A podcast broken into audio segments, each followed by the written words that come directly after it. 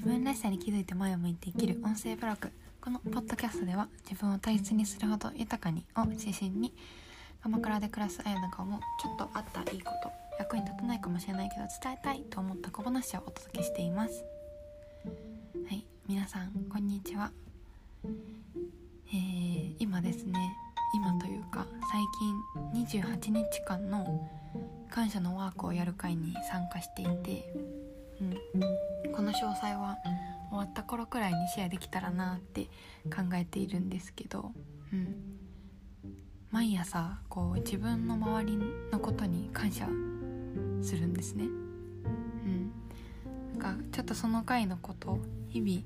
行っている中で感じていることを今日はつらつらお話できたらと思っていますがもしテーマをつけるとしたら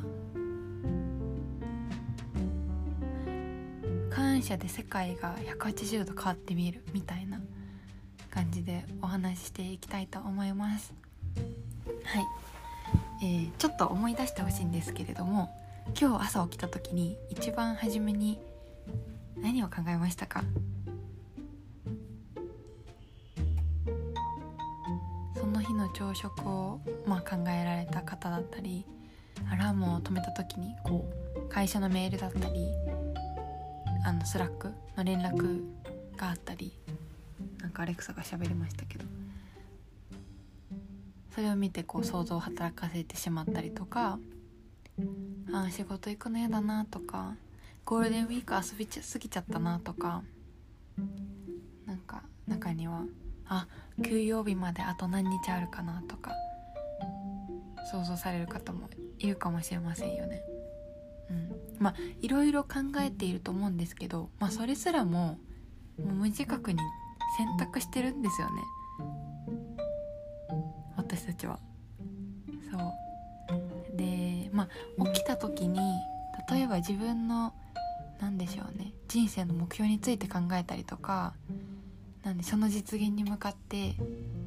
意識的に考えられたり起きてからすぐもうそれに向かって行動される人って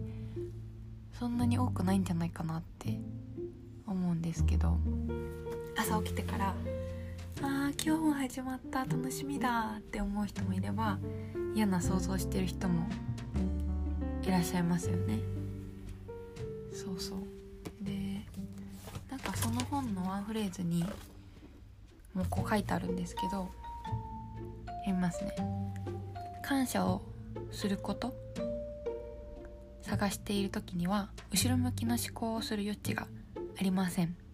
うん。いやほんとそうなんですよ。ワンフレーズですけど。あの朝一に感謝100%の時間を持ってこれると何でしょう面白いくらいにこういいスタートがあの切れてるなと思っていて、うん、まあ今日までの12日間もちろん朝一番に時間を取れない日もあったんですよね。ワークが中断してしまうとか仕事が入って。なんですけどこの朝一番にこの時間を取れると当たり前にしがちだけれど日常にあるものが本当は当たり前じゃない？ってことに気がつかせてくれるなってあの今感じております。はい。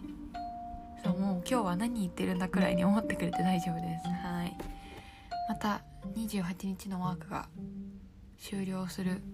5月末くらいにまたシェアできたらなって思っています。はい、